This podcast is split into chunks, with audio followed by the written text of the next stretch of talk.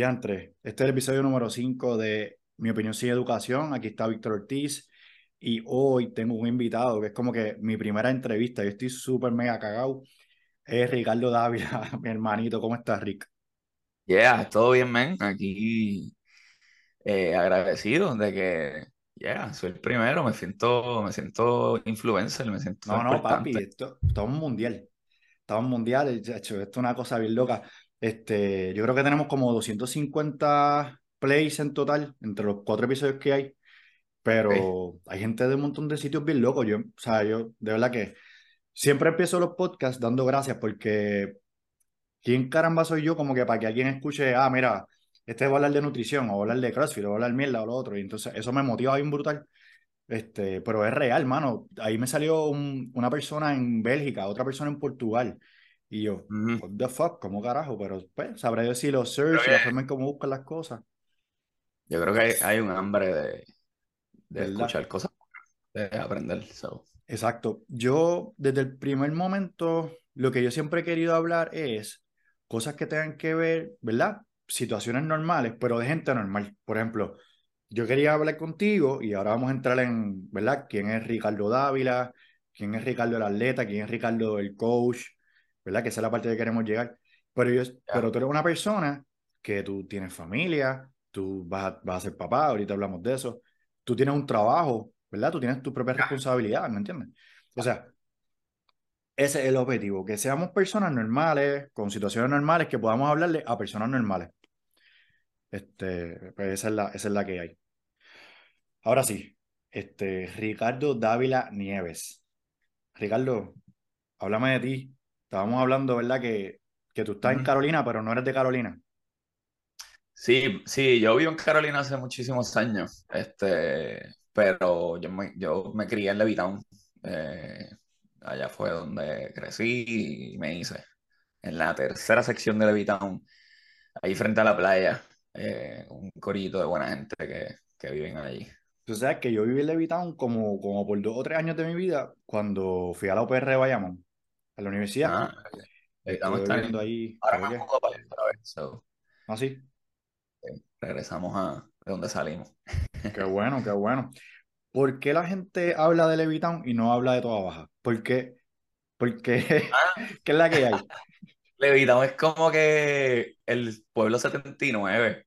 Exacto. Este, Levittown es bien grande y, y como que cuando tú eres de Levittown, tú te sientes proud de ser de cabrón. Este, tu abajo es más como que para allá, para, yo no sé, como que, yo no sé ni qué, ni qué existe una luz después, by the way. Oye, por si acaso, para los que están escuchando que son de Toda Baja, no estamos hablando mierda, eh, tú Sí, sabes. no, para nada, para nada. Que súper, en verdad, súper cabrón. Entonces, me dijiste que te criaste en Levittown y entonces estudiaste allá tu primera, tu educación esos primeros años fue también en, en Toda Baja, Sí, yo, yo estudié en escuela pública en Levittown todos los años, elemental, intermedia y, y high school. Este, ahí en Levittown, después estudié en la, en la Intel, eh, ahí hice un bachillerato en finanzas Duro. y una maestría en gerencia industrial. Este, y ya como a los 21 años, súper chamaquito, compré un apartamento en Carolina y aquí estoy todavía. Duro, duro.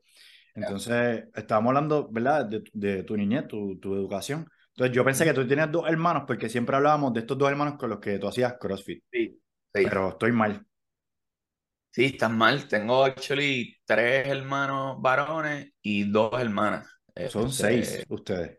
somos seis, somos un corillo. no había Netflix. No, no, papi, no tengo internet. Este, no, somos un corillo grande, hermano, y eh, nos llevamos súper bien. Con estos dos hermanos que tú has visto, que son los que hacen CrossFit, Ujú. o, o- uno de ellos, no hace tanto, pero de vez en cuando nos tiramos un workout aquí y allá. El otro sí va a Legacy, Legacy Fitness en Arecibo, eh, entrenan allá full, eh, y entonces de vez en cuando nos unimos y, y hacemos un workoutcito aquí y otro allá.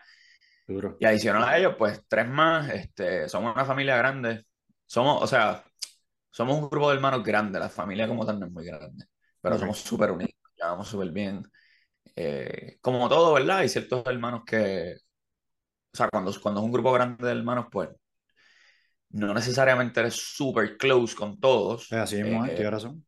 Eso no significa que, que, no tenemos buena relación, tenemos buena relación, así que eh, siempre estoy 100% de acuerdo. ¿Cómo? Que estoy 100% de acuerdo. Este, sí, siempre tratamos de, compartir, de, reunirnos en casa de mami, de jugar dominó, de jugar lo que sea, de jugar básquet, de hacer crossfit, de, siempre tratamos de, inventar algo.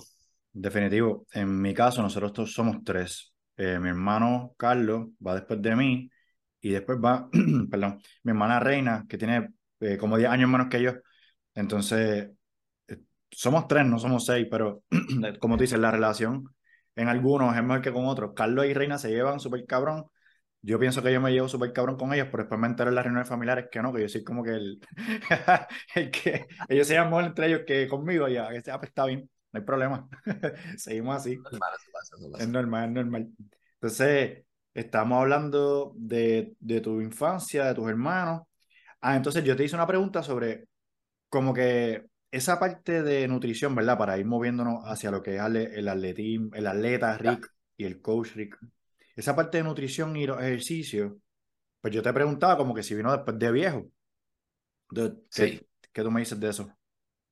Eh, pues mira, sí, eh, la realmente es que yo, yo de chamaquito nunca practiqué, o sea, jugaba básquet en la cancha de casa, este, malísimo, como que era, siempre era, o el último que pedían, si habían solo 10, o, yo siempre la tenía para el Next. Este,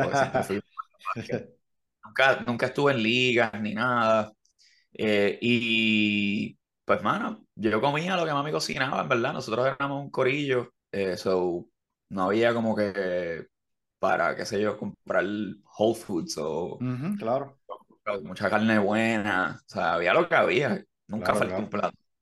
Este, pero sí, viene, viene ya más después de viejo. Yo eh, ah, con, ya una vez tú te, tú te estás inmerso en lo que es el fitness, pues te empiezas a preocupar por otros aspectos, que no es solamente la hora en que vas al gimnasio a entrenar, eh, sino otros aspectos que, que, que, son, que afectan y que hasta son más importantes que esa hora que vamos al gimnasio.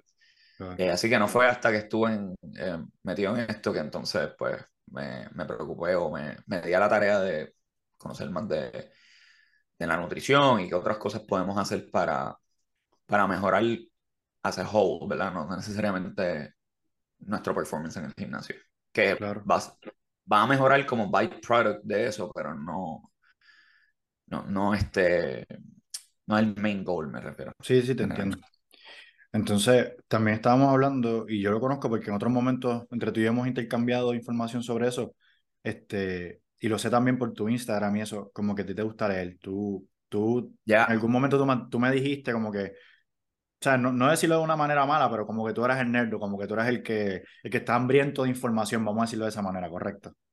Sí, sí, yo, yo eh, me gusta un montón leer. Eh, uno de mis mejores amigos eh, me, hace mucho tiempo me influenció bastante en, en el tema de la lectura. Y me gusta leer, mano. Eh, mi esposa me vacila porque dice que, que, yo, que todos mis libros son como que de hábitos. Otro libro más de hábitos, y yo no me molesta, no de hábitos. Este, so, me gusta leer bastante. Este año no he, estado como que medio vago leyendo. he estado más como que escuchando podcasts, eh, como los tuyos, así bien buenos. Este, llega. Eh, pero me gusta leer, leo de muchos temas de self-improvement, nutrición, business, eh, fitness. Eh, trato de, por ejemplo, si hay algo que tengo un proyecto presente de un tema particular, pues quiero empaparme de ese tema. Entonces voy a Amazon, digo, tengo que comprar como tres libros de esto. Eh, y entonces, sí, sí, me gusta leer siempre una Te voy a interrumpir, voy a aprovechar porque va a hacer un plugin aquí. Si tú estás buscando un coach online que le meta y que quiera y que tú sepas que está buscando información todo el tiempo, que se está instruyendo, cabrón. Rick lo está haciendo, Rick es online coach, ahorita vamos a hablar también de eso. Este, pero eso está brutal, en verdad. Me, te había pedido que me dijeras más o menos como que me recomendaras dos o tres libros. Entonces, en lo que me enviaste, dime, perdón. Eh, no, no, sí, en lo que eh, te envié la lista de los que voy a hablar.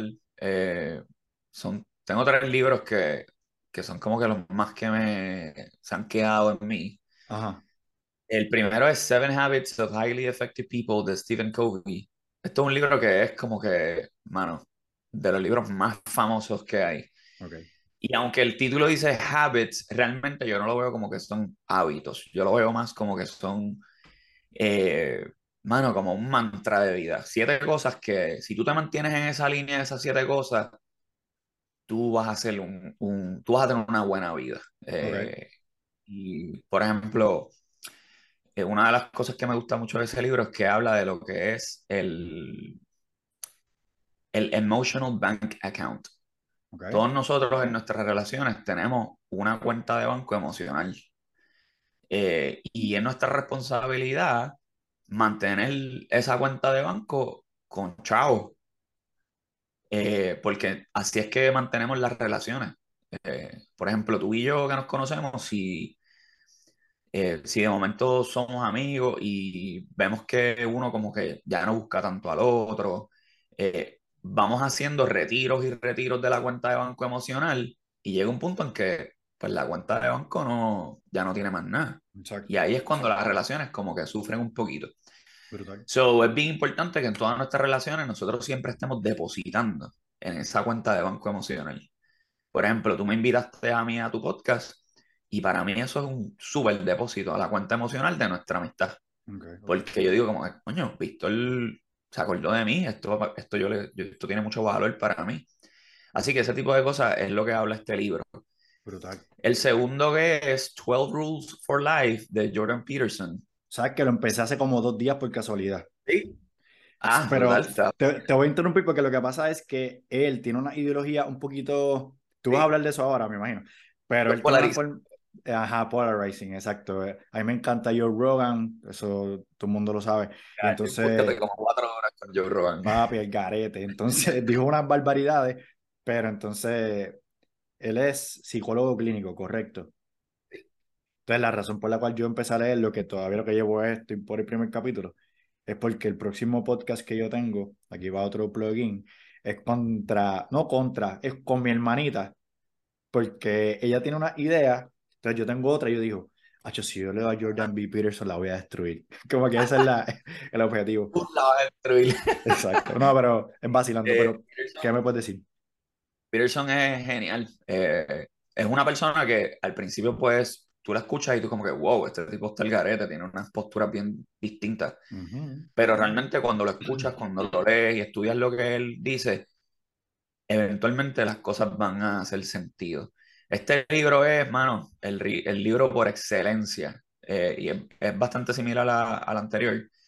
Ok. Uno, y en el caso tuyo y mío, eventualmente, que voy a ser papá pronto, eh, uno de, los, de las reglas es que no molestes a los niños cuando ellos están corriendo patinetas. Y eso puede sonar como que. ¿qué, qué es eso? Ajá.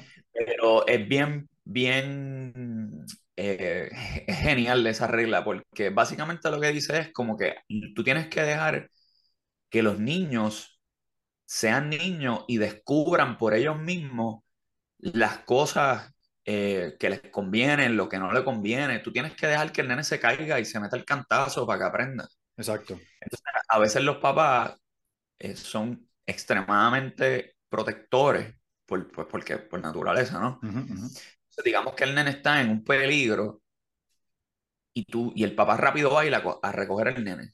No, para que no se caiga, no, para que no, le, no se le rompa la uña. Y entonces él lo que dice en el libro es que tú tienes que dejar que el nene se meta el cantazo, obviamente, ¿verdad? Que no sea algo que ponga en riesgo la vida o la salud del nene. Exacto.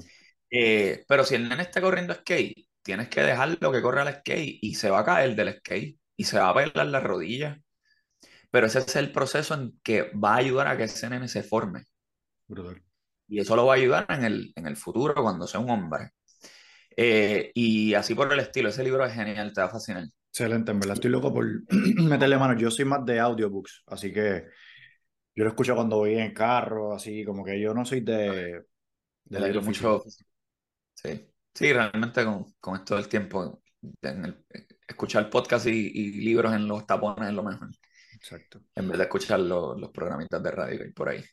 Exactamente. El otro es Start with the Why de Simon Sinek. Eh, este tipo tiene un TED Talk que es uno de los TED Talks más famosos que hay. es buenísimo y habla del concepto de Start with the Why. En general, lo que de este libro se trata es que todo lo que nosotros hacemos en la vida, eh, nosotros tenemos que establecer el por qué lo estamos haciendo. Pero el por qué va mucho más allá del motivo. Eh, que tú hablabas de, del motivo en tu último episodio de motivación y disciplina. Gracias. Y el motivo es, ¿verdad? Lo que, lo que queremos llegar al final.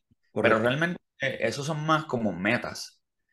Eh, ahora, ¿por qué tú quieres llegar a esa meta? Entonces, por ejemplo, en el mundo de nosotros del fitness, mi motivo o mi, mi why es porque yo quiero estar saludable. Yo quiero tener salud. Cuando yo tenga 60, 70 años, yo quiero seguir haciendo deadlift.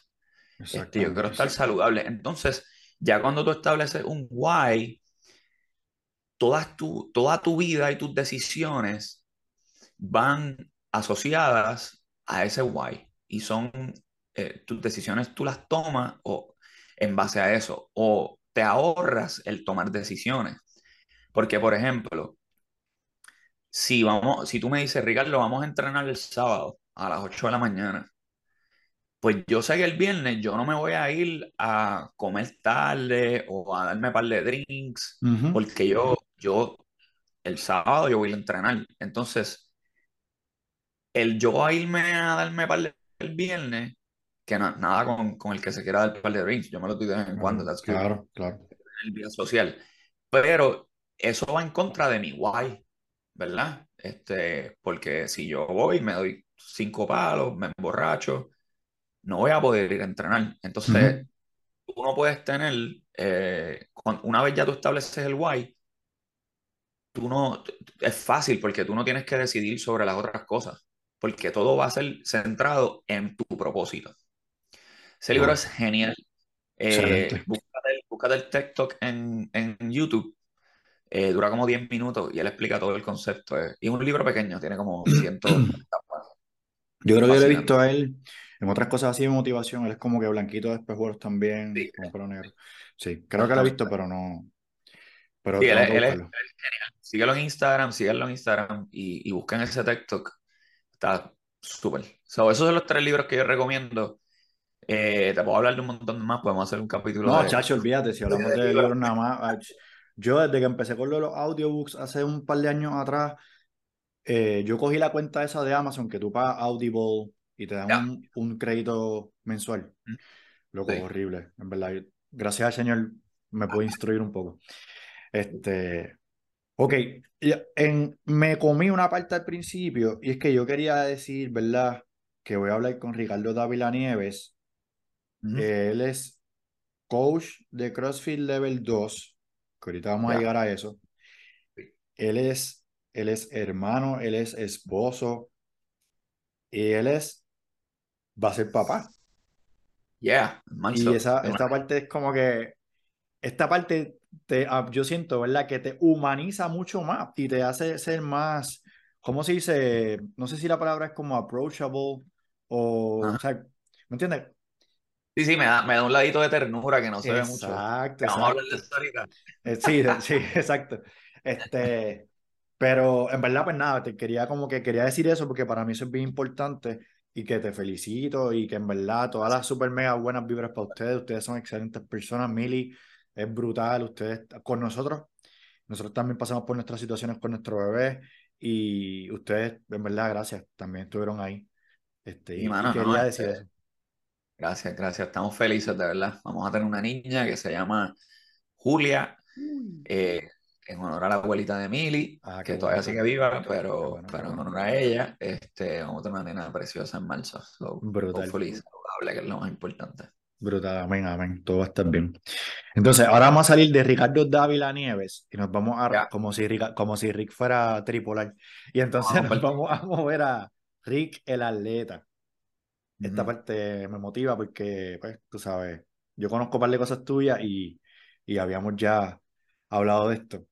Este, estábamos hablando, yo quería saber cómo, antes de, de llegar al CrossFit, antes de tú ser Rick de coach, antes de ser online coach, yo quiero saber qué tú hacías en el ejercicio. O sea, donde, ya tú me dijiste que tú jugabas básquet cuando chiquito, pero tú tenías que tener algo como algún tipo de background, ¿verdad? Para, digo, no, no necesariamente, perdona, pero tú tenías como un background, según lo que tengo entendido, ¿correcto? Bueno, yo era corredor. Este, yo corría así, em, yo empecé hace muchos años corriendo con un pana. Nada, nos íbamos a correr tres millas, oye, pues dale. Este, pero no lo hacíamos como que seguido, era de mil en cien. Eh, en el trabajo que yo tenía, eh, había un corillito de corredores y un día me invitaron. Ah, vamos a correr, pues dale, porque yo corro. Y, mano, me envolví corriendo. eh, corría mara- medios maratones, corría todos los 5K que habían por ahí. Este, y me iba bien, me gustaba, eh, estaba chévere. Entonces, eh, eso era lo que hacía. No, yo nunca iba al gimnasio. Una vez me, me anoté en Planet Fitness y fui el- un día nada más. Horrible. Este, eso no, no, no tenía nada de. Nunca fui al gimnasio realmente. Lo que hacía era correr. Eso, Y, eso era. y, y de ahí al CrossFit, Pues mi cuñada empezó en un box en Guaynabo eh, hace ya varios años y me dijo como que después mi esposa le siguió. Y ya tú sabes, me vinieron con el cuento, mira, ven, que está súper bueno, tú corras, ya tú tienes el cardio, te va a ir bien. Y yo, de hacho, yo, yo corro, yo voy a ir a matar eso. Este, hasta que me combinaron deadlift pesado con correr. Y entonces ¿Qué- ahí la cosa completa. que muchas, que muchas veces hemos escuchado eso, gente que viene de, del Tengo gimnasio. el cardio. No, y, y- exacto, tengo el cardio. Y los que vienen del gimnasio que dicen, no, Ajá. si yo hago bíceps, tríceps, espalda y pecho, papi, yo voy a coger el de snatch y lo voy a partir. Y tú le pones dos platos de 15, papi, y se... So, este, acepté, dije, ah, pues dale, vamos. Y, mano, me gustó mucho, me gustó mucho la comunidad. Eh, yo venía de correr, so, en correr, en, en los que corremos, existe también una comunidad bien buena de corredores. Así que al ver también la comunidad en el box, fue como que, ah, mano, esto está súper cool igual. Eh, y me encantó, me quedé. Eh, yo empecé en el 2018, en enero. Yo empecé tarde, empecé viejo. Eh, yo empecé en CrossFit PR. CrossFit PR eh, eh, estaba en, en Guaynabo, allí con Diego y Esteban Rivera, que les mando mi- mis saludos a mis coaches y mentors originales Ok. de CrossFit, que son tremendas personas, tremendos coaches. Mucha gente los conoce en, en- en CrossFit en Puerto Rico. Ellos después de la pandemia eh, no abrieron más, eh, no abrieron el box, eh, pero allí fue que empecé, mano. Eh, de allí me llevé amistades que hoy son de mis mejores amigos. Eh, conozco un, un paquetón de gente buena y, mano, allí me bebí el Kool-Aid de, de CrossFit. Ah, che, que, que el Kool-Aid, famosísimo. Este, yo Llevo, ahora en enero llevo cinco años haciendo Brutal. CrossFit. Brutal, brutal. Hablando de eso, del tiempo que tú llevas, yo te, yo te tenía una pregunta, pero esta pregunta es bien, es bien real. Yo no sé si esto se ha ponderado en el universo de, de ejercicios, porque el CrossFit se funda en el año 2000, ¿verdad? Para el que no tenga conocimiento de la persona que nos está escuchando. El CrossFit se funda como tal en el año 2000. Esto va dirigido a bomberos, eh, first responders, etcétera. Ricardo sabe mucho más de eso que yo. Pero si tú cuentas de allá para acá, nada más han pasado 22 años. No hay ninguna persona, como por ejemplo maratonistas, o bodybuilders, o weightlifters, o powerlifters, atletas de cualquier, de cualquier, ¿verdad? Capacidad o modalidad. Nadie ha hecho CrossFit por más de 22 años. Entonces yo te iba a preguntar, a ver, ¿verdad? Como que para debatir un poquito. ¿Tú te imaginas que nosotros nos estemos descabronando la salud ahora mismo, tú y yo, pensando que esta es la, la hostia y, y en verdad no sea? Porque yo me siento bien, tú te sientes bien. Pero es igual cuando, cuando empezó el Zumba. Eso es senda mierda, pero todo el mundo lo hace. No, bueno, es mejor que no, que no hacer nada, ¿verdad? Definitivo, definitivo. Hay, definitivo. Mejores, hay mejores cosas, for sure, yo creo. obligado. Mira, la pregunta es súper válida, este, pero creo que tiene contestación. Eh, y la realidad es que no, no nos estamos jodiendo la salud, estamos haciendo lo que tenemos lo, correcto. Y hay maneras de, de medir esto, eh, ¿verdad? Una de las cosas que, que Glassman siempre eh, menciona o mencionaba y que, que, es como que... Eh, Rick, vamos a darle pausa. Ajá. Mala mía que para esto aquí. Dale, Rick, mala mía una de las cosas que Glassman siempre eh, hablaba y que para aquellos que han leído el guide del level 1 el código level 1 eh, es el measurable, observable, repeatable data, right? Todo lo que nosotros hacemos queremos medirlo, queremos repetirlo eh, para ver cómo estamos en nuestro progreso. pero nos va mucho más allá de que hoy hice deadlift de 135 y en seis meses ahora estoy haciendo deadlift de 185 va mucho más allá de eso.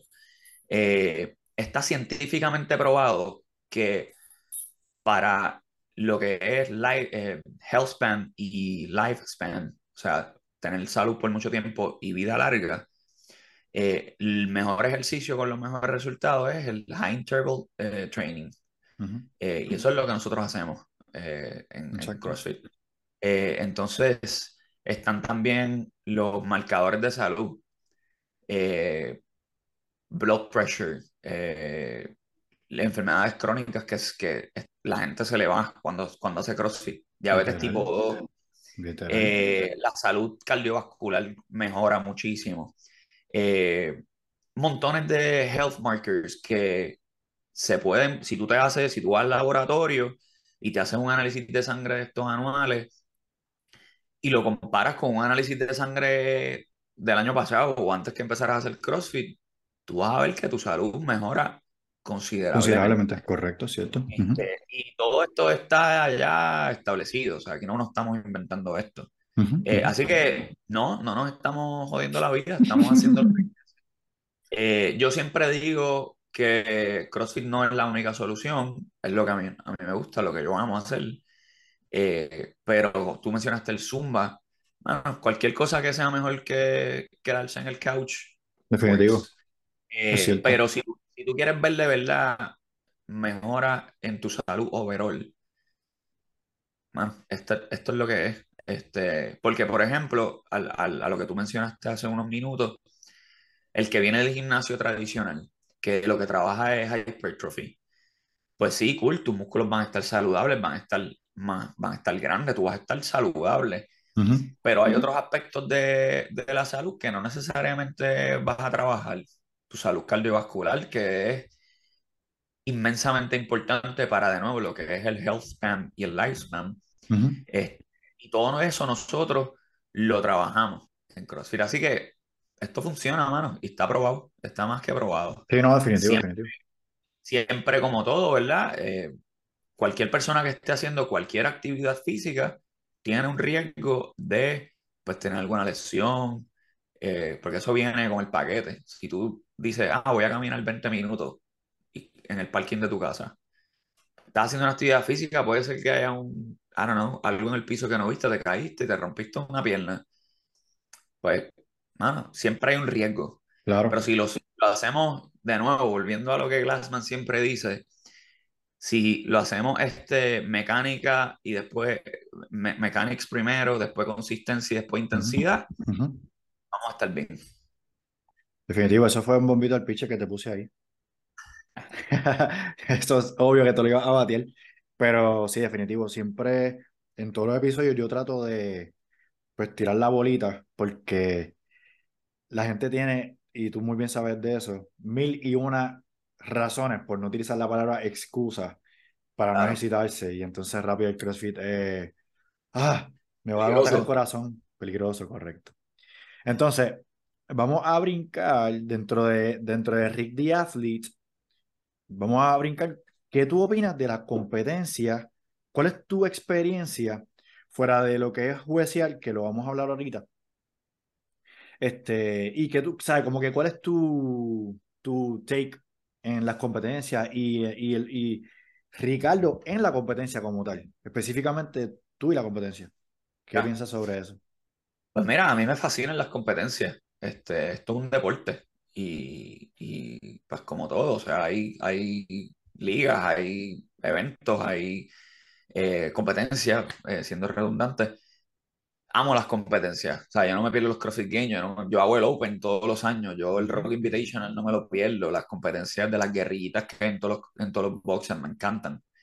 Este, sí pienso que competir no debe ser para todo el mundo. Eh, el que quiera hacerlo y pasarle por la experiencia, súper. Pero yo creo que, eh, por ejemplo, yo nunca he competido en cosas como Sector o Virel o Black Ops y cosas así. Eh, ese tipo de eventos. Yo nunca he competido. Lo único que yo competí fue, yo llevaba como un par de meses en el box cuando yo empecé y tiraron como que uno de estos throwdowns del de los boxes. Se llamaba el, el, Summer, Summer Series, algo así. Y yo dije, ah, pues dale, vamos a hacerlo. Eh, y me fue horrible. Ah, me fue horrible. Recuerdo que habían pull-ups y yo no sabía hacer eh, keeping pull-ups. So, me los, me los tirar estrictos y fue destruido, destruido. Eh, y ya cuando tú vas, cuando tú tienes, eh, llevas par de tiempito haciendo CrossFit, una de las cosas que sucede es que tú te, tú te conoces. Eh, tú te empiezas a conocer como atleta cuáles son tus, tus límites, tus capacidades, qué cosas tú haces bien, qué cosas tú no haces tan bien, hasta dónde tú puedes llegar a nivel de intensidad. Entonces yo ya me conozco y yo sé que la intensidad que se requiere en una competencia, yo no voy a llegar ahí como atleta, porque yo me conozco, yo sé cuáles son mis thresholds de, de cuáles son mis límites cuando yo estoy en un WOD. Entonces mi, esposa siempre me, me, vacila porque ella me dice que yo, que yo me peiseo mucho en los workouts. Eh, ah, que tú tienes que darle más rápido. Y yo es que si le doy más rápido, pues no voy a terminar, no voy a morir. este, so, ese pacing mm, sí debe existir en una competencia, pero si you pace yourself too much, pues va a quedar último. Claro. Eh, mano, el que quiera competir, cool. Yo creo que la pregunta clave es, ¿por qué tú quieres competir? Viendo el tema que hablamos ahorita del libro, like, why? ¿Por, por, qué tú quieres competir? Para pasar por la experiencia, pero ¿por qué? Eh, entonces, yo digo, yo llevo, yo llevo tiempito haciendo CrossFit, yo me manejo bien, yo puedo hacer muchos de los movimientos RX, yo no camino de manos, yo no hago pistols, So, en un evento como el que hubo en Beetle, que en, un workout que habían 30 ritmos solos corridos. Bueno, yo puedo hacer ritmos solos, yo puedo hacer 4, 5, pero no puedo hacer 30. Claro. No puedo hacer 30 ni haciendo los hombros, eh, ni, ni, ni, picándolos. Son demasiados. Entonces, yo conozco mis capacidades, así que yo digo, no, como yo no tengo la, la capacidad para mantener esa intensidad que requiere la competencia, pues no compito. Prefiero entonces aportar mi granito de arena con lo que yo sé. Que es pues el tema del, del Georging, que fue lo que mencionaste, que vamos a hablar ya mismo. Así que yo conozco mis capacidades y prefiero, pues digo, no, no voy a competir, no. Ahora, si hacemos una guerrillita un sábado en el box, me la tiro. Obligado. Ok, entonces, yo quería hablarte también como que de mi, de mi intake, de mi input sobre las competencias. ¿Y tú competiste este, ¿Perdón? Que tú competiste en sector. Competí en sector, correcto. Pero, ¿verdad? Quiero hacer como un segue entre Rick de Athlete a Rick de Coach, pero quiero tocar varios puntos. Este, no porque, por ejemplo, en mi caso, yo competí en sector beginner. Y tú dijiste algo importante, y es que toda persona que hace cualquier modalidad, pues debe reconocerse. Yo siento que yo voy a ser forever beginner. Entonces, porque a lo mejor en algunas cosas yo puedo hacer ahí, en algunas cosas yo podría hacer quizá un peso, por ejemplo, un deadlift a 225, pues dale, sí, aunque muera en el intento, creo que lo puedo hacer. Este, para reps, olvídate. Pero si tú me dices, vamos a hacer ring muscle ups, pues papi, olvídate que mejor jugamos bolita y yo-yo. Este, y entonces, pues, en ese caso, yo siento que sí, que yo, pues, me reconozco. Cuando yo fui a Sector, que ha sido mi única competencia, yo fui beginner con dos atletas este, que Richin, este, él está también en esa transición de beginner scale, Y Emma definitivamente para nosotros es scale porque él tiene un cojón de movimiento y qué sé yo. Este, sin embargo, pienso que todo el mundo debería tratar de participar, quizás como en tu caso, aunque sea una sola vez, porque el why, pienso yo que tú quieres saber dónde tú estás también, o sea, no necesariamente un WOD en el box. Ah, hice tal WOD y quedé, habían 15 atletas y yo, lo, y yo llegué tercero. Pues te voy a decir la verdad, eso no es representativo.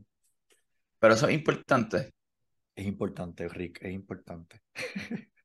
Pero volviendo al guay que lo mencionaste. Por ejemplo, yo, yo lo que yo te dije ahorita, yo lo que quiero es, yo hago esto porque yo quiero a los 60 y 70 años estar saludable.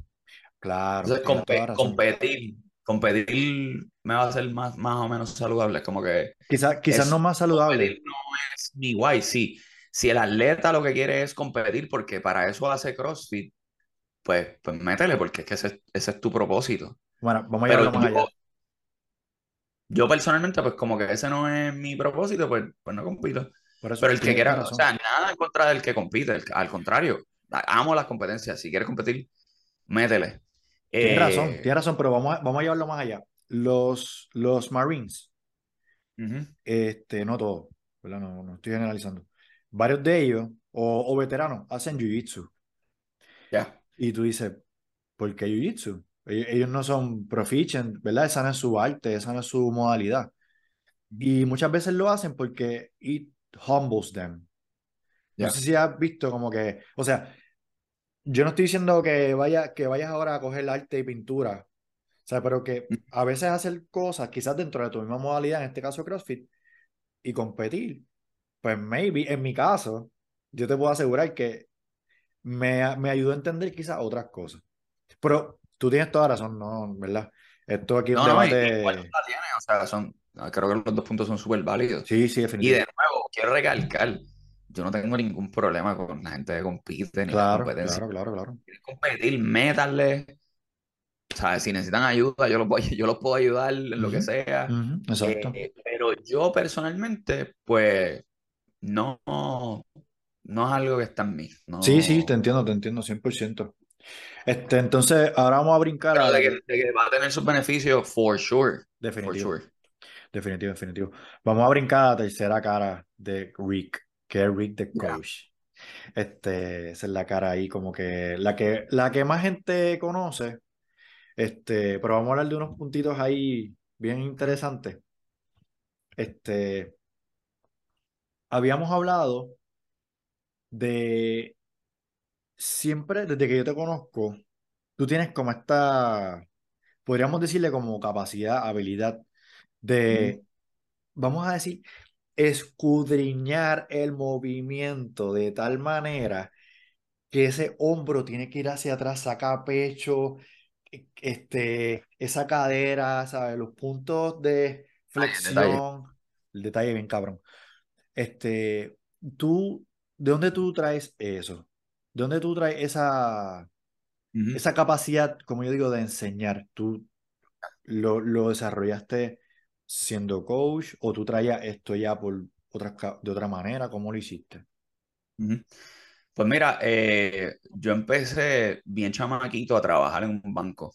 Eh, a los 21 años yo trabajaba en un banco. y gracias a Dios, siempre me dan la oportunidad como que de, de, adiestrar. Por ejemplo, llegaba un empleado nuevo, yo era el que le daba el training eh, todo el tiempo. Eh, y todo el mundo me decía como que, mano, tú, tú enseñas súper bien, tú explicas súper bien. Eh, si había algún proceso nuevo, pues a mí me ponían a, a darle el adiestramiento al grupo en el trabajo.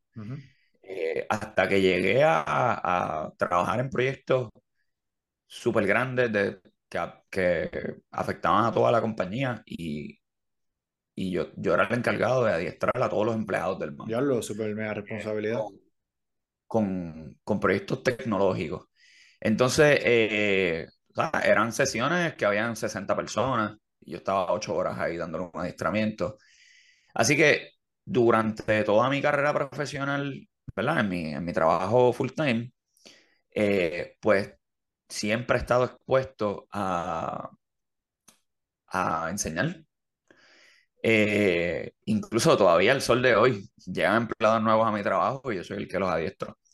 Eh, siempre me han dicho la gente, como que me han dado ese feedback, tú, tú, enseñas bien, tú explicas bien.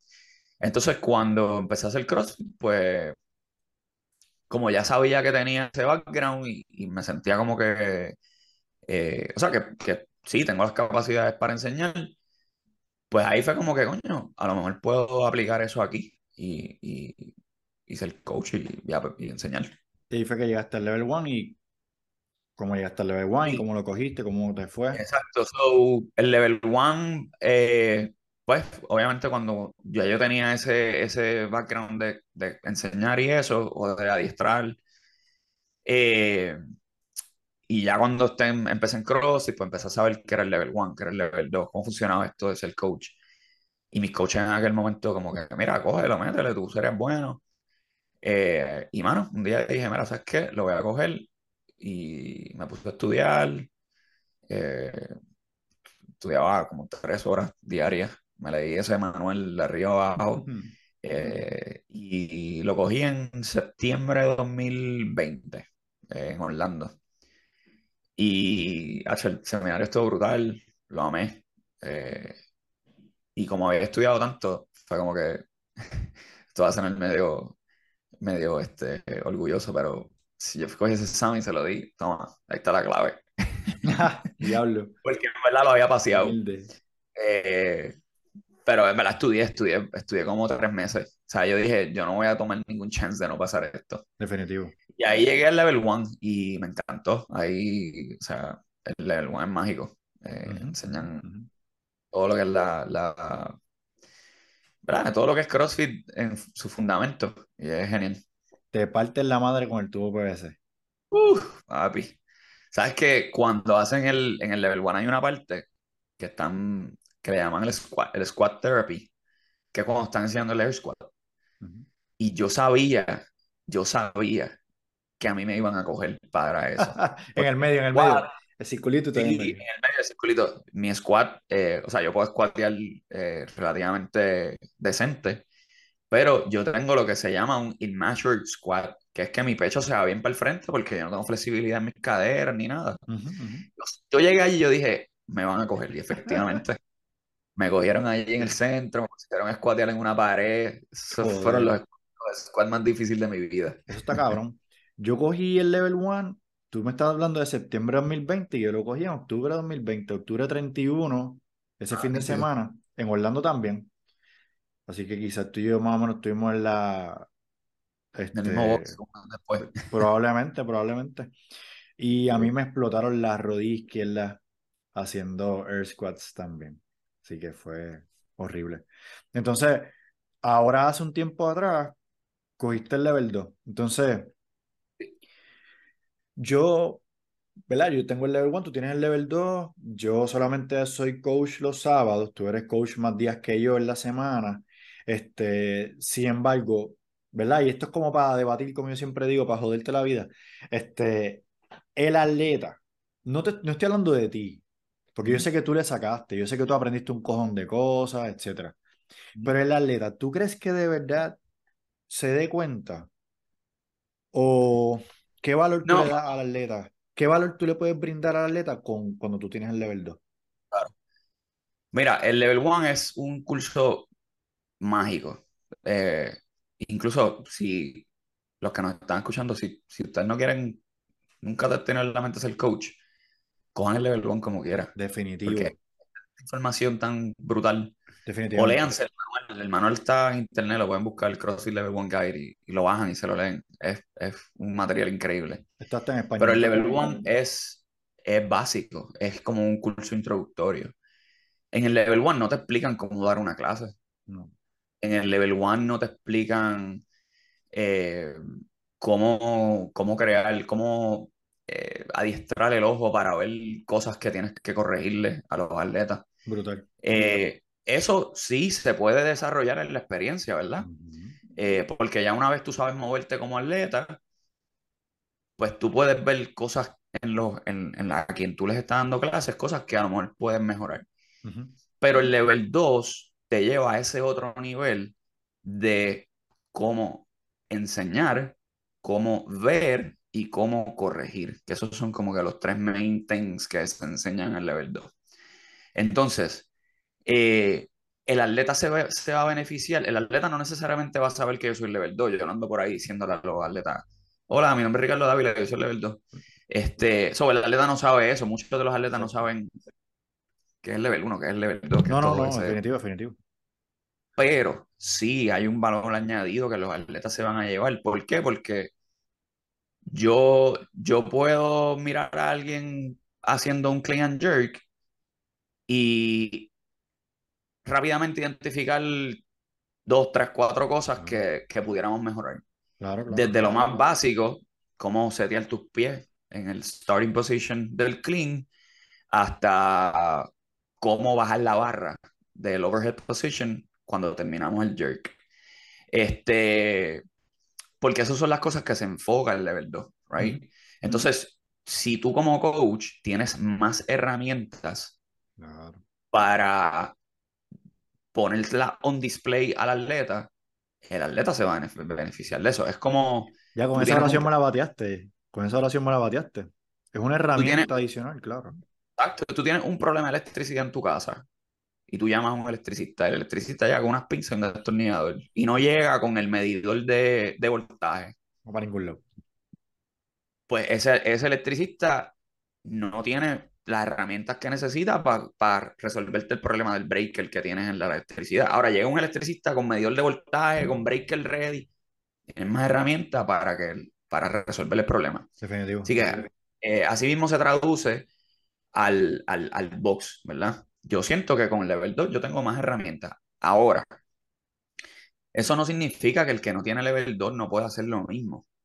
Esa, esta, el, esto se puede desarrollar. Claro, claro, definitivo. Pero yo soy, yo siempre creo en, en, en las certificaciones, en la educación. Eh, había un anuncio, yo no sé si te acuerdas que había un anuncio de que mi papá es casi, casi contable. Sí. Eh, pues por ahí existen muchos los que son casi, casi coach. Eh, y de nuevo, eh, y esto lo, he visto por ahí un montón de veces en Instagram, un buen atleta no, no significa que es un buen coach y un buen coach no significa que es un buen atleta. Definitivamente. Las, cosas, las dos cosas pueden vivir juntas o separadas. el, que, el que lleva experiencia, el que te lleva años coachando y no tiene level 2, muy probablemente ya ha desarrollado esas destrezas de mirarle ese clean and jerk que hablamos y, corregirlo. Eh, pero yo soy pro, pro educación, pro certificaciones eh, y, tener todas esas cositas. O sí, ahí definitivamente el atleta se va a beneficiar. Sí, hay valor. Este, volvemos a lo que tú mismo estabas diciendo. O sea, tú siempre has sido una persona como que bien estudiosa y bien este, y por otro lado, pues también la persona con experiencia, un coach de 10 años, definitivamente él va a identificar lo mismo que quizás tú identificas. Pero tú lo tuviste de una manera quizás un poquito más condensada, más rápida, lo absorbiste de una manera porque te lo explicaron. No es lo mismo que tú estar 8 años viendo un cabrón haciendo clean and jerk y de momento realizar, ah, espérate, era la rodilla o era...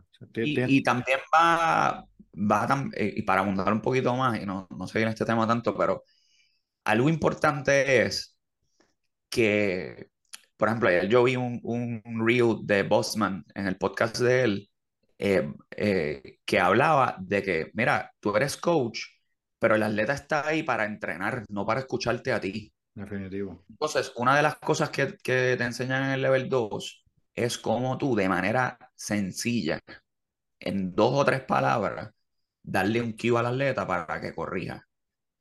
¿Entiendes? Entonces, eh, esas son cosas que le añaden un montón de valor al atleta porque tú quieres que el, atleta esté en el, en el box para entrenar, para moverse. Entonces, si tú detienes a un atleta para explicarle y te tardas dos minutos explicándole, el reloj sigue corriendo. Y ese es tiempo que el atleta no se está moviendo. Definitivo. So, una de las cosas que trae el level 2 es, mira, tú tienes que ser en tus cues rápido. Dos palabras, sigue moviéndote. Eh, so, ahí hay más beneficios para el, para el atleta. Definitivo, definitivo. Esto me da también, me lleva a lo que, a lo que otro que quería hablar contigo, que sé que tienes un par de puntos ahí. Este, yo pienso que la palabra es estricto, pero yo siempre que te he visto dar la clase, yo he cogido clases contigo también. Este, tú eres un coach que estás bastante, por decirlo bonito, bastante orientado al detalle. Pero no comes mierda, no comes mierda, como que, mira, esta es la que hay, lo estás haciendo mal, como que... Eso está súper, eso está súper. Pero yo quería saber, tú, tú, ¿qué tú opinas sobre esa opinión, verdad? Que no es tan solo mía, sino que obviamente los atletas también lo dicen. Y no es de mala manera. Este, pero ¿qué tú opinas sobre eso? ¿Qué tú opinas sobre eso con personas nuevas? ¿Cuál es tu opinión? ¿Y cuál es tu opinión con personas que tienen experiencia que em, tú llevas cinco años, pero hay personas que ya llevan 10 o 15 o 20 años en esto? For sure. ¿Qué me puedes pues mira, eh, yo pienso que yo no soy estricto. esto puede no, eso es como, el alcohólico, yo no soy borrachón. En de jodiendo, dime. Esto puede sonar como que, loco, pero tú no te has visto un espejo. No, no, eh, lo que pasa es que la gente, con, yo pienso que la gente confunde el ser estricto con ser organizado, ser disciplinado, ser estructurado. Eh, cuando tú estás dando una clase de que en la clase hay 20 personas y tú eres el único coach, si tú no tienes organización y estructura, te va a ir mal. Hmm, horrible. Va a ir mal. Este, por varias cosas. Hay, hay un par de puntos importantes que, porque yo, que, que me llevan a por qué yo quiero que mis clases sean estructuradas y organizadas. La, la, seguridad de los atletas. No hay nada más que yo deteste que el box esté regado, en términos de que no haya organización en cómo el equipo está puesto para la clase. ¿Ok? Eh, que esto te lo enseñan en el, en el level 2 también. Cuando tú haces tu plan de clase, tú tienes que decir, ok, en el WOD hay remadora, hay barra y hay caja. ¿Cómo yo voy a organizar la clase, el equipo, para que los atletas estén seguros, nadie se me caiga, que una, barra no le caiga a la remadora y la rompa, eh, y que los atletas puedan transicionar entre sus estaciones sin, tropezarse o chocar con el otro. Exactamente. Entonces, todas esas cosas yo tengo que pensarlas. Así que, por ejemplo, de momento yo tengo la clase organizada y viene un atleta a moverme una caja. Hey, caballito, ¿para dónde tú llevas esa caja? Déjame esa caja ahí. Ah, no, es que esto es lo otro. No, esa caja tiene un propósito por lo cual está ahí. Tú me mueves esa caja de ahí, viene aquel, no vio la caja, se tropezó con la caja. Exacto. Entonces, el caballito, déjame la cosa, la caja ahí, puede sonar como que, diablo, este tipo, mano. No, pero es que, es que hay un propósito. Claro. Entonces, eh, igual, eh, la organización, la estructura. Eh, ¿Por qué también es importante? Por ejemplo, si yo voy a dar el briefing del WOD y hay tres atletas al final del WOD, del box, por allá, en el, en el WOD hay, hay cuica. Y antes de que yo empiece a hablar, se van a buscar la cuica. Entonces, te estás perdiendo todo lo que yo estoy diciendo, que es importante para, que, para el workout, right? So, yo no voy a empezar ningún briefing sin que los 20 atletas estén al frente mío. Pues necesito que todo el mundo esté ahí para que todo el mundo se beneficie de la información que yo voy a dar. Claro, claro. Porque si en el, no es solamente que ellos sepan que hay cuicas, pero cosas que yo hablo, por ejemplo, mira, hay 100 double en el workout. ¿Cómo tú vas a picar esos double unders? ¿Cuál va a ser la estrategia de esos double unders? Entonces, por eso yo necesito que todo el mundo esté ahí al frente. Y puede sonar como que si yo, I call them out, mira, fulanito, ven para acá, que voy a explicar. Ahí viene este a joder otra vez. No. tú, tienes toda la razón. Muchas veces nosotros, cuando damos lo que vamos a hacer en la clase, también damos, como tú muy bien acabas de explicar, dos cosas bien importantes. Estrategia que mucha gente no mm. tiene estrategia, mucha gente va all a morir en la raya, olvídate. Y la otra cosa que nosotros también hablamos, que estoy muy de acuerdo contigo, es estímulo. Y el estímulo es algo que a mí siempre me ha llamado la atención. O sea, si tú, este, vamos a hacer double unders, como tú dices, este, pues la idea es que los haga unbroken. Pero si los vas a picar, volvemos a hablar de estrategia. Pues mira, que sea, como tú dices, dos sets, tres sets, no más de eso, porque ya te, está, te estaría saliendo fuera del estímulo que estamos buscando en el trabajo. Entonces, si los atletas, si, si tú eres atleta y estás al final del box buscando la wiki y no estás escuchando al coach, te estás perdiendo de información importante para tu workout. Exacto. Entonces, pues puede sonar como que, diablo, el coach es estricto, no deja que nadie esté por ahí atrás. Pero es que eso tiene una razón. Porque te estás perdiendo el beneficio. Entonces, puede confundirse entre esa organización, esa estructura, a que el coach es estricto. Eh, mucha gente a veces me dice, por ejemplo, yo, yo cuando veo que alguien está haciendo algo que debo corregir, yo voy y me le paro al lado. Espero que termine su set y entonces le explico. Y a veces me dicen, me vienes a regañar. no, y yo los corrijo en el momento. No, yo no te vengo a regañar. Yo vengo a enseñarte para que mejores eh, y lo, lo, puedas hacer bien, ¿me entiendes? Así que, eh, mira, yo creo que la gente no está eh, acostumbrada a lo mejor. pero no, no es ser estricto, es organizado y estructurado para beneficio de todos los atletas. Exacto. Este, yo traje este punto, ¿verdad? Porque yo sé que es interesante el, el input también tuyo como, como coach de, acuerdo a, exacto, soy estricto, no soy estricto. Mira, este, mucha gente es, va al box y tienen unas experiencias y eso, pero no necesariamente eso que tú has vivido por los últimos 10 años es lo que es. Por, probablemente esta persona está trayendo otras cosas. Este, y por eso yo quería, como que, por decirlo así, darte a ti tu espacio para que tú expliques la versión desde el punto de vista como coach, porque la gente cree que esto es Marisa sacudir y no es tan fácil. Muchas veces manejar una clase, a veces de cinco personas, ¿sabes? No estamos hablando de 25. Este... Eh, y, volviendo a tu pregunta, creo que no la contesté finalmente. Eh, ¿Cómo funciona con los atletas beginners o, los que acaban de empezar contra los, los experimentados? los, lo bueno de los atletas que acaban de empezar es que no tienen ningún bias. Estos atletas tú los dices, fulanito la acaba ahí, ah, sí, no hay problema. El atleta experimentado, muchos de ellos, la gran mayoría, siguen las instrucciones y saben lo que hay porque también han cogido un montón de clases y saben lo que es. Pero siempre está el atleta que, pues, no le importa, quiere hacer lo que le da la gana. Correcto. Yo soy del que piensa que yo, yo te puedo ayudar si tú quieres que yo te ayude.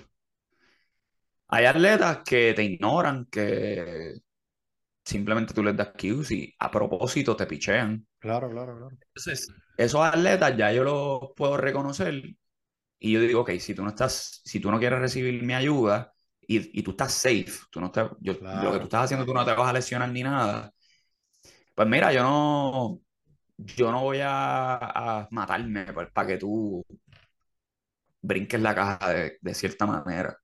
No, después, como eh, dicen, nosotros volvemos primero por la seguridad de la persona. Claro, entonces si, si, la persona está safe y es un atleta experimentado, que los, los he tenido, y que, mira, literalmente te ignoran y hacen lo que les da la gana, yo no, no, no gasto mis energías con ellos. Este, te voy a tirar una, una bola, ¿cómo se llama? Una curva. Este, prepárate. ¿Qué ¿Qué es lo más positivo o qué es lo más que te gusta de, del, coach, del coaching? Yo te, voy a, yo, te voy a dar mi, yo te voy a dar mi input primero y a ver qué tú opinas, si es lo mismo o qué tú crees.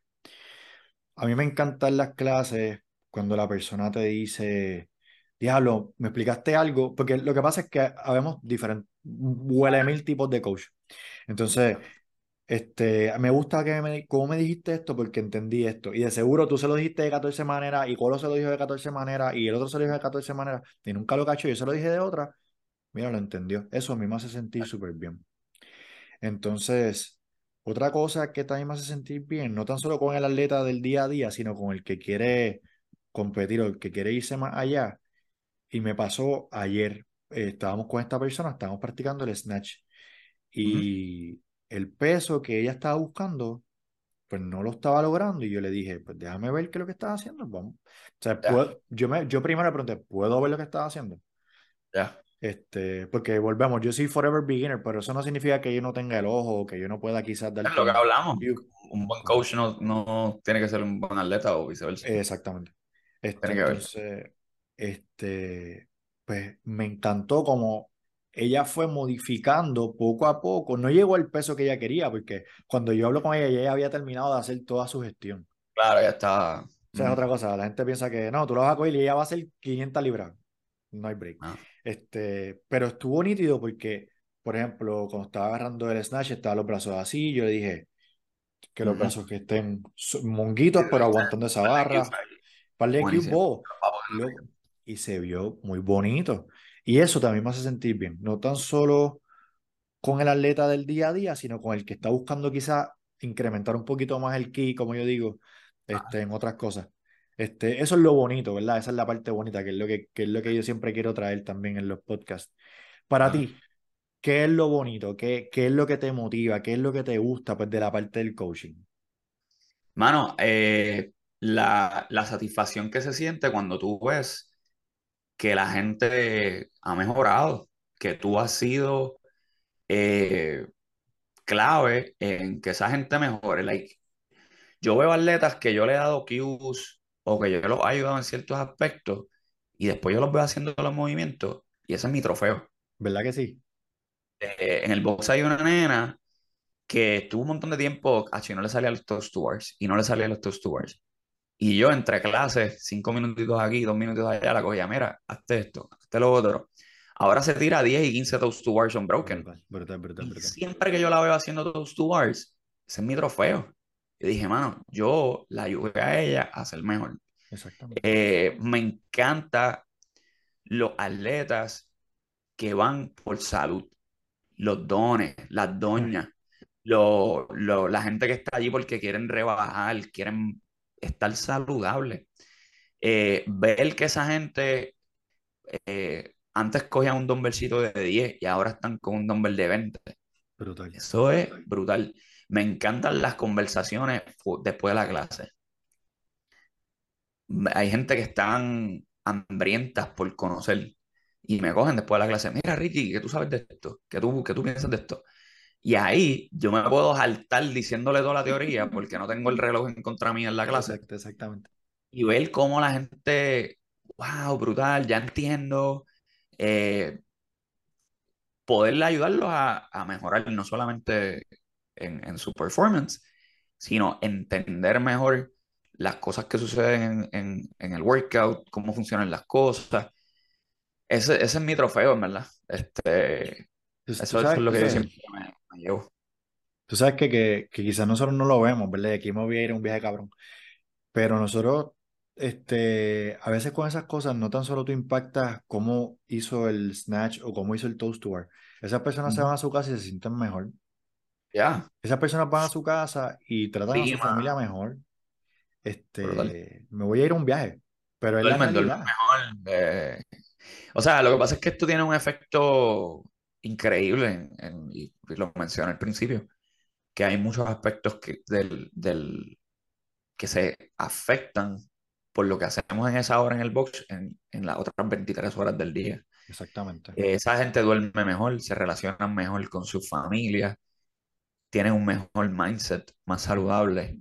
Eh, ¿no? Eh, eh, los beneficios son, son, van muchísimo más allá del, de la hora que están en el box. Así que eso, eso es lo que yo siempre me llevo, mano. En verdad, quedó tan bien que voy a cerrar con eso, porque nosotros teníamos ya como que otras cositas planificadas, pero yo creo que podemos hacer hasta otro podcast. Sí. Este, Los que sean. de Yo le verdad meto. que me gustó, me gustó esto. Así que, Rick, ¿querías decir algo más antes de irnos? Eh, mano, eh, de verdad, thank you por la, por la invitación. Eh, estuvo súper buena esta conversación.